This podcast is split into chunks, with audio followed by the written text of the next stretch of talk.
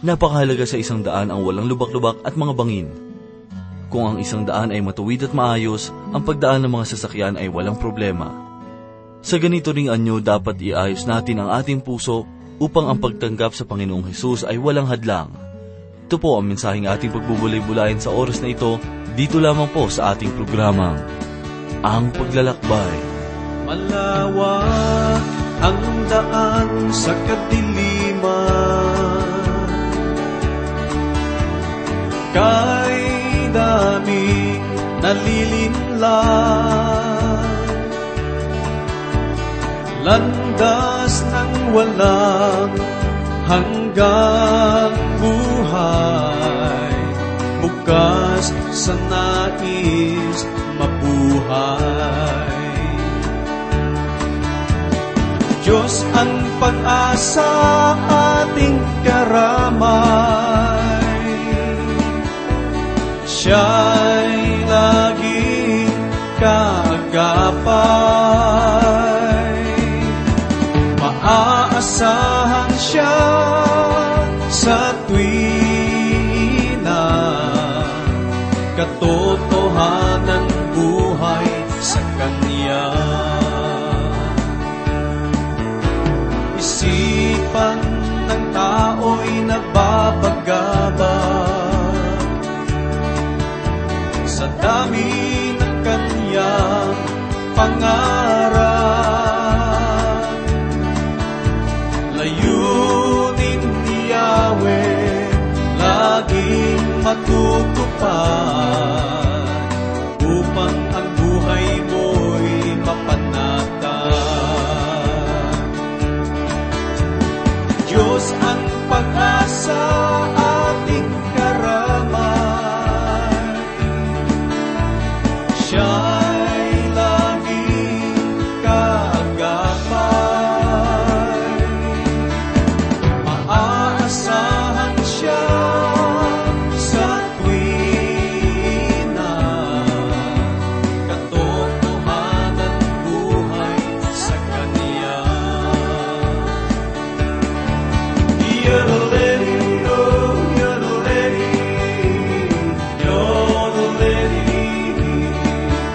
eternal.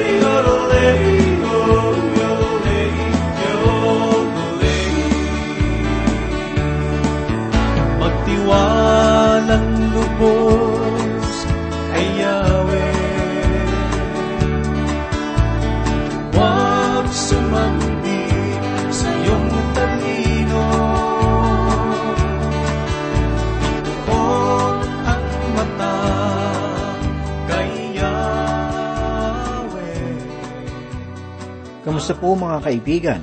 Sana po ay nasa maayos kayong kalagayan at handang makinig at matuto ng salita ng Diyos. Ako po si Pastor Dana Bangko, ang inyong tagapanguna. Tayo po ay mag-aral ng salita ng Panginoon. Tayo po ngayon ay magpapatuloy sa pagbubulay sa mga pahayag ni Propeta Malakias.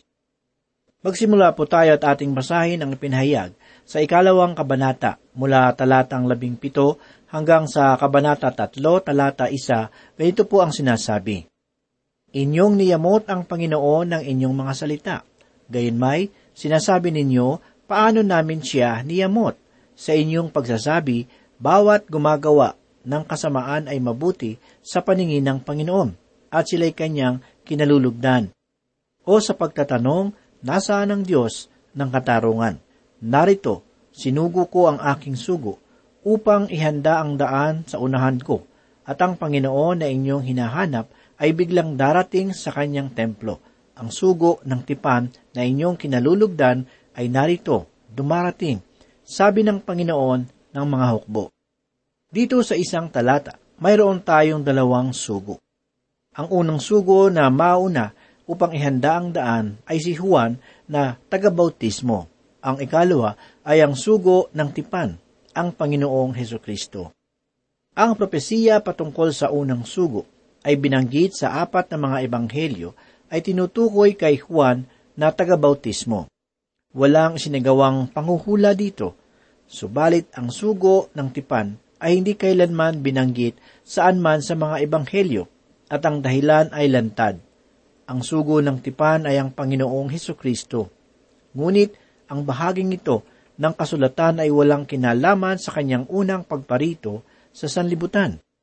Ito ay ang kanyang pagparito hindi sa biyaya, hindi bilang isang manunubos, kundi bilang isang hukom, bilang isang magtatatag ng kanyang kaharian at pababagsakin ang himagsikan na narito sa sanlibutan.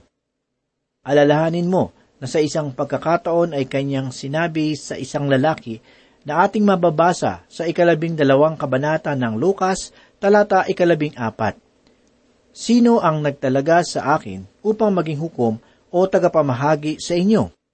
Hindi pa siya pumarito upang maghukom. Siya ay pumarito upang magdala ng biyaya, hindi pamahalaan. Siya ay pumarito na maging isang tagapagligtas, hindi maging isang pinakamataas. Nais kong bumali ngayon sa mga bahagi ng kasulatan sa Ebanghelyo kung saan binanggit ang talatang ito na may kinalaman kay Juan na tagabautismo. Ang una ay sa Mateo, Kabanatang labing isa, talatang ikasyam at ikasampu. Ganito po ang ating makikita. Ngunit, ano ang pinuntahan ninyo upang makita? Isa bang propeta? Oo, sinabi ko sa inyo. At higit pa kaysa isang propeta. Ito yung tungkol sa kanya ay nasusulat, narito, ipinadala ko ang aking sugo na nauna sa inyo na maghahanda ng inyong daan sa harapan mo. At makikita naman natin sa Ebanghelyo ni Marcos sa unang kabanata, talatang ikalawa ang ganito. Ayon sa nasusulat sa Isayas na propeta, narito, ipinadala ko ang aking sugo sa inyong unahan na maghahanda ng inyong daan. Sa Ebanghelyo naman ni Lucas, kabanatang 7, talatang ikadalawamput ay ganito ang ating mababasa. Ito yaong tungkol sa kanya ay nasusulat. Narito, ipinapadala ko ang aking sugo sa inyong unahan na maghahanda ng iyong daan sa iyong harapan. At ang huli, mula naman sa Ebanghelyo ni Juan sa unang kabanata, talatang ikadalawampu at tatlo, ito naman ang ating makikita.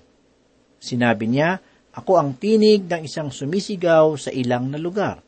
Tuwirin ninyo ang daan ng Panginoon, gaya ng sinabi ng propeta Isayas. Ito ay tahasang binanggit mula sa Isayas, ngunit makikita natin na mayroon din ito sa Malakyas na tumutukoy kay Juan na tagabautismo. Sa makatuwid, ito ay kasagutan ng Diyos sa bayan ng Israel. Isusugo siya ng Diyos na sa unay bilang isang tagapagligtas, sapagkat siya ay mapagmahal at nais niyang magligtas. Ngunit hindi ito doon matatapos sapagkat siya ay muling magbabalik bilang isang sugo ng tipan upang magsagawa ng paglilitis at paghatol dito sa sanlibutan. Kaibigan, kung makukumbinsi mo ako na hindi binalak ng Diyos na hatulan ang kasalanan at kanyang hayaan na lamang ang mga makasalanan sa kanilang paglabag sa katarungan ngayon, kung gayon, sasabihin ko sa iyo ng tapat na tatalikod ako sa kanya. Subalit kanya itong nilinaw na kanyang binabalak na hugasan ang sangkatauhan. Kaibigan, kung siya ay hindi mo pa tinanggap bilang iyong tagapagligtas, darating ang panahon na iyo siyang tatanggapin bilang iyong hukom sa ayaw mo at sa gusto. Kanyang sinabi sa Juan Kabanatang 5, ikadalawamput dalawang talata ang ganito, Ang amay hindi humahatol sa kanino mang tao, kundi ipinagkaloob niya sa anak ang buong paghatol. At sa aklat ng pahayag, makikita natin ang isang malaking tronong puti na kung saan siya ay nakaupo. At ang mga di matatagpuan, maging mayaman o mahirap, malakas o mahina, dakila o hamak, ay tatayo sa harap nito. Hindi mahalaga kung sino ka. Hindi ka makakaligtas sa kasalanan, kaibigan. Nang sabihing sugo ng tipan, kailangan nating maunawaan kung aling tipan ang tinutukoy nito. Marami ang nag-iisip na ito ay ang bagong tipan sa bagong tipan ng Biblia. Ang totoo, ito ay walang kinalaman sa unang pagparito ni Kristo kundi sa tipan na ginawa ng Diyos kasama ang bayang Israel. Ang tipan na ito ay nahayag sa ilang mga bahagi ng kasulatan. Tulad halimbawa, Sa Levitico, Kabanatang 26, mula ikasyam na talata hanggang ikalabing tatlo ay ating mababasa ang ganito. At lilingapin ko kayo, at gagawin ko kayong mabunga. Pararamihin ko kayo, at papagtitibayin ko ang aking tipan sa inyo. Kakainin ninyo ang matagal nang inilaan, at inyong ilalabas ang luma dahil sa bago. At ilalagay ko ang aking tabernakulo sa gitna ninyo, at ang aking sarili ay hindi mapupuot sa inyo. At ako'y laging lalakad sa gitna ninyo. Ako'y magiging inyong Diyos, at kayo'y magiging aking bayan. Ako ang Panginoon ninyong Diyos, na naglabas sa inyo sa lupain ng Ehipto upang hindi na kayo maging alipin nila, at aking sinira ang mga kahoy ng inyong pamatok, at pinalakad ko kayo ng matuwid. Ito ang tipan na ginawa ng Diyos sa mga anak ng Israel. Makikita ninyo na kanya itong pinagtibay sa Deuteronomio. Ito pong aklat ng Deuteronomio ay isang pagpapatibay ng mga batas na ibinigay kay Moises at ang karanasan ng mga Israelita sa mga ito matapos ang apat na pung taon. Ganito po ang sinasabi sa Deuteronomio Kabanatang 4, talatang ikadalawamputatlo. Mag-ingat kayo sa inyong sarili, upang huwag ninyong malimutan ang tipan ng Panginoon ninyong Diyos, na kanyang pinagtibay sa inyo. Huwag kayong gagawa ng larawang inanyuan na katulad ng anumang bagay na ipinagbawal sa inyo ng Panginoon mong Diyos. Totoo na ang mga Israelita ay gumawa ng napakalaking bagay na kanyang ipinagbabawal. Pumanig pa nga sila sa kulto. Kaya nga, sinasabi sa atin ni Propeta Malakyas na ang sugo ng tipan ay darating balang araw upang gawing mabuti itong tipan. Ang Diyos ay mananahan sa kanilang kalagitnaan at ito rin ang dahilan na makikita natin dito sa unang tatlong talata sa ikatlong kabanata ng Malakyas ang paglilinis at pagdadalisay na magaganap. Ang Diyos ay hindi lalakad sa kanila maliban kung sila ay mga masunurin sa Kanya, maliban kung sila ay Kanyang nilinis at dinalisay. Ito ay totoo rin, maging anumang gawaing pangmananampalataya sa ngayon. Ang sabi pa sa talata, ang Panginoon ng inyong hinahanap. Ito ang Panginoong Heso Kristo, na Diyos na nahayag sa laman. At sinasabi pa sa talata, biglang darating sa kanyang templo. Ito ay hindi nangangahulugang malapit na siyang dumating sa kanyang templo, kundi kung siya ang darating, ito ay biglaan. Isang lalaki ang minsan ay nagsabi sa akin na nagsasalita ka ng tungkol sa pag-agaw sa mga mananampalataya sa himpapawid, kung saan ay kukunin ng Panginoon ang mga mananampalataya sa mundo. Kung ganon, kung iyan ay nangyayari na at tinatanggal na niya ang mga mananampalataya at makita ko silang umaalis na, saka ko tatanggapin si Kristo. Ngunit ang sabi ko sa kanya, huli na ang lahat noon, sapagkat kaya niya kukunin ang mga mananampalataya ay sa dahilang natapos na. Kaya hindi ka na maaaring maging bahagi ng mga mananampalataya. Maaari mong tanggapin si Kristo at daraan sa matinding kapighatian. Subalit sa aking palagay ay isa kang hangal para hintayin pa ang panahong iyon. Mga giliw naming tagapakinig, siya ay tinatawag na Panginoon. Ito ang kanyang templo, at siya ay sugo ng tipan, kaya alam natin na ito ay ang Panginoong Heso Kristo.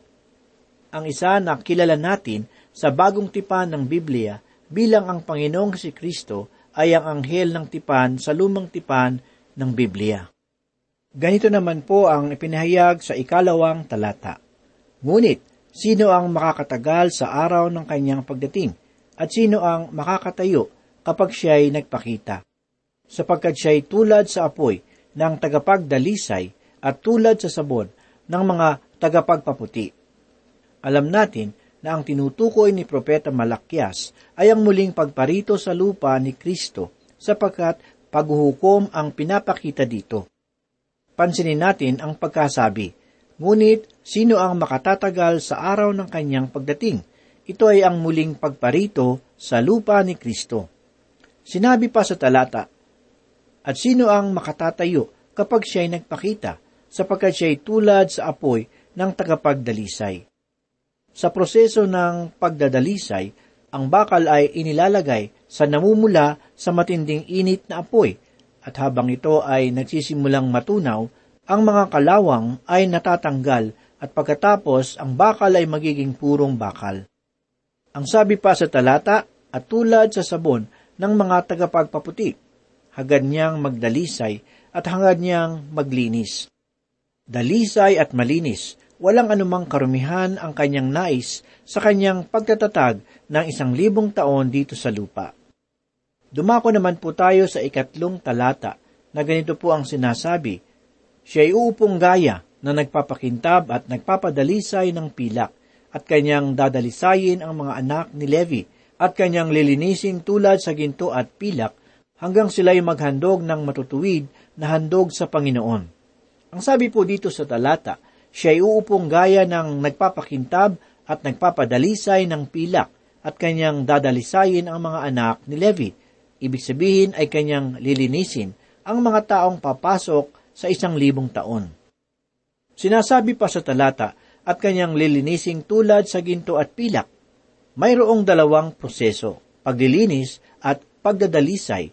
Sa paglilinis, ginagamit ang sabon gaya ng ipinahayag dito. Tang apoy ay ginagamit sa pagsusubok. Ito ang iba pang paraan kung saan tayo ay dinadalisay at sinusubok ng Diyos. Ganito naman po ang sinasabi sa ikaapat na talata. Kung magkagayoy ang handog ng Huda at ng Jerusalem ay magiging kalugod-lugod sa Panginoon at gaya ng mga taong nakalipas. Ang sabi, kung magkagayoy ang handog ng Huda at ng Jerusalem ay magiging kalugod-lugod sa Panginoon. Ang Panginoon ay may matinding kaluguran sa kanilang mga handog dahil sa ang mga naghahandog nito ay nilinis at dinalisay na ang Diyos ay hindi interesado sa inyong pagsasagawa ng mga ritual hanggang ang inyong puso ay hindi tama, hanggang hindi mo pinagsisisihan ang iyong kasalanan at talikuran ito. Maaring magkasala ka, ngunit kung mananatili ka sa kasalanan, hindi tatanggapin ng Diyos ang iyong relihiyon kahit ano paman. Sinabi pa sa talata, gaya ng mga unang araw at gaya ng mga taong nakalipas.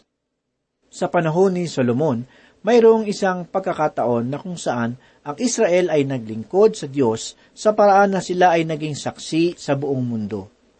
Kaibigan, ang sinasabi ni Propeta Malakyas ay kailangang linisin at dalisayin ng Diyos ang mga tao upang makasama sa kanyang kaharian sa panahon ng sanlibong taon. Gayon din naman sa atin, mga kaibigan, upang tayo ay makapasok sa kanyang kaharian, kinakailangan na tayo ay maging malinis at dalisay. Tandaan natin na walang sinumang makakakita sa Diyos maliban kung sila ay malinis at dalisay. Ang ibig sabihin dito ng Panginoong Heso Kristo ay kailangan mong magkaroon ng malinis na puso. Sa pamamagitan ni Mateo, dito sa ikalimang kabanata, talatang walo, ay ganito ang sinasabi. Mapapalad ang mga may malinis na puso, sapagkat makikita nila ang Diyos. Kinakailangan nating magkaroon ng malinis na puso upang makapasok tayo sa kanyang kaharian at upang makita ng Diyos. Kailangang malinis at madalisay tayo mula sa ugat ng kasalanan na siyang dahilan kung bakit ang maraming tao ay patuloy sa pagkakasala. Tuwing bagong taon, sila ay gumagawa ng kanilang pagpapasya na sila ay magbabagong buhay na. Subalit, Di pa man natatapos ang unang buwan, ay bumabalik na naman sila sa dati nilang masamang gawain. Maraming tao ang nagsasabing, gusto kong bumait pero di ko magawa. Gusto kong tanggalin ang aking bisyo pero di ko kaya. Gusto kong pumunta sa simbahan pero di ko magawa. Gusto kong baguhin ang aking pag-uugali pero di ko alam kung bakit hindi ko magawang magbago. Kaibigan, marahil ay sasabihin mo, ang mga taong iyan ay hindi mga mananampalataya, kaya hindi nila magawang magbago. Subalit, sasabihin ko sa iyo, marami rin sa mga mananampalataya ang nagsasabing gusto kong bumait pero di ko magawa. Ang dahilan ay hindi pa sila lubusang nalinis at nadalisay mula sa kasalanan. Ganito ang patotoo ni Apostol Pablo nang siya ay sumulat sa mga mananampalataya sa Roma. Pakinggan natin ang kanyang sinabi sa Roma Kabanatang 7, talatang ikalabing apat hanggang ikadalawampu. Sapagkat nalalaman natin na ang kautusan ay espiritual. Ngunit ako'y makalaman na ipinagbili sa ilalim ng kasalanan, sapagkat ang ginawa ko'y hindi ko nalalaman, sapagkat ang hindi ko nais, iyon ang ginagawa ko. Ngunit kung ang hindi ko nais ang siya kong ginagawa, sumasang-ayon ako na mabuti ang kautusan. Subalit ngayon, hindi na ako ang gumagawa nito, kundi ang kasalanang nananatili sa akin, sapagkat nalalaman ko na walang mabuti na nananatili sa akin. Sa makatuwid ay sa aking laman. Ang pagnanais ng mabuti ay nasa akin. Subalit hindi ko iyon magawa, sapagkat ang mabuti na aking nais ay hindi ko ginagawa, ngunit ang masama na hindi ko nais ay siya kong ginagawa. Subalit, kung ang hindi ko nais ang siya kong ginagawa, ay hindi na ako ang gumagawa nito, kundi ang kasalanang nananatili sa akin.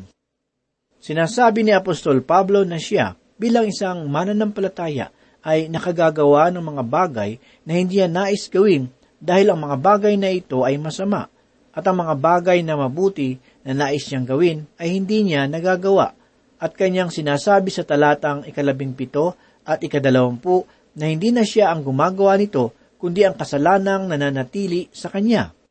Ito ang dapat na malinis at madalisay sa mga mananampalataya Dugtong pa niya sa ikadalawamput apat na talata, Kahabag-habag na tao ako, sino ang magliligtas sa akin mula sa katawang ito ng kamatayan? Nilinaw dito ng apostol na kung hindi mawawala ang kasalanang nananatili sa kanya, ibig sabihin, kung hindi siya malilinis at madadalisay, siya ay nasa kamatayan, hindi siya makakapasok sa kaharian ng Diyos. Sa talatang ikadalawamput ibinigay din ni Apostol Pablo ang solusyon sa kanyang suliranin. Ang sabi niya, Ngunit salamat sa Diyos sa pamamagitan ni Heso Kristo na Panginoon natin. Sa talatang ito, sinasabing ang Diyos ang makapagliligtas sa kanya sa kamatayan sa pamamagitan ng Panginoong Heso Kristo. Kinakailangan nating hilingin ang paglilinis at pagdadalisay ng Diyos. Kailangan nating magkaroon ng malinis na puso. Kailangan nating mamuhay ng may kabanalan. Kailangan natin ang pagkilos ng banal na espiritu upang tayo ay maging malinis at dalisay. Maraming tao ang naghihintay na lamang sa pagkilos ng banal na espiritu at nagsasabing, bahala na ang banal na espiritu sa amin. Siya ang may kakayahang baguhin kami, kaya siya na ang bahala. At makikita sa mga taong ito na wala namang pagpupunyaging magbago ang kanilang buhay. Ang ibang tao naman ay pinipilit nilang magbago sa pamamagitan lamang ng kanilang sariling kakayahan. Ginagawa nila ang lahat ng kanilang makakaya upang maging mapagmahal, upang magkaroon ng kagalakan, upang magkaroon ng kapayapaan, upang maging matyaga, upang magkaroon ng kagandahang loob, upang maging mabuti, upang maging matapat, upang magkaroon ng kaamuan, at upang magkaroon ng pagpipigil sa sarili. Ngunit makikita nating hindi sila nagtatagumpay sa kanilang hangarin dahil ginagawa lamang nila ito sa pamamagitan ng kanilang sariling kakayahan. Kaibigan, kung gusto mo ng pagbabagong tulad nito, ay hindi mo magagawa sa pamamagitan lamang ng iyong sariling kakayahan. Kailangan mo ang tulong at ang pagkilos ng banal na espiritu, sapagkat ang mga ito ay ang tinatawag ng Biblia na bunga ng Espiritu. Ito ay mababasa natin sa ikalimang kabanata ng Galacia talatang ikadalawamput dalawa hanggang dalawamput tatlo na ganito ang sinasabi. Subalit ang bunga ng Espiritu ay pag-ibig, kagalakan, kapayapaan, pagtsitsaga, kagandahang loob, kabutihan, katapatan, kaamuan at pagpipigil sa sarili. Kaibigan, ang pagbabago ng buhay ay hindi lamang gawain ng banal na espiritu, at ito ay hindi rin ng sariling kakayahan lamang. May malaking bahagi ang banal na espiritu at ang sinumang nagnanais magbago. Kinakailangang mayroong pagnanais, hindi lamang sa isip, hindi lamang sa salita, kundi maging sa gawa. Ibig sabihin, kung nais mong tunay na magbago, kailangan mo ring tulungan ang iyong sarili at hilingin ang patnubay at kalakasan ng banal na espiritu na makayanan mong lumaban para sa iyong pagbabago. Pakinggan natin ang sinasabi ng sumulat ng Hebreyo sa ikalabing dalawang kabanata, talata ikalabing apat, ay ganito po ang ating mababasa. Pagsikapan ninyong magkaroon ng kapayapaan sa lahat at ng kabanalan na kung wala nito'y walang sinumang makakakita sa Panginoon. Kaibigan, tandaan mong kailangan mong maging banal, ang maging malinis at dalisay, upang ikaw ay makapasok sa kaharian ng Diyos at makita ang ating Panginoon. Hilingin mo ang kanyang paglilinis at pagdadalisay sa iyong buhay at tiyak na ikaw ay makakapasok sa kanyang kaharian at makikita mo ang ating Panginoon. Ang biyaya nawa ng Diyos sa pamamagitan ng ating Panginoong Heso Kristo at ang paggabay ng banal na Espiritu ay sumainyo. Manalangin po tayo. Panginoon, marami pong salamat muli sa iyong mga salita. Muli ito po ay nagbigay sa amin ng kalakasan ng aming kaluluwa. Tulungan mo po kami na maging buhay na patotoo sa aming kapwa. Ito po ang aming mga samot na langin sa pangalan ni Jesus. Amen.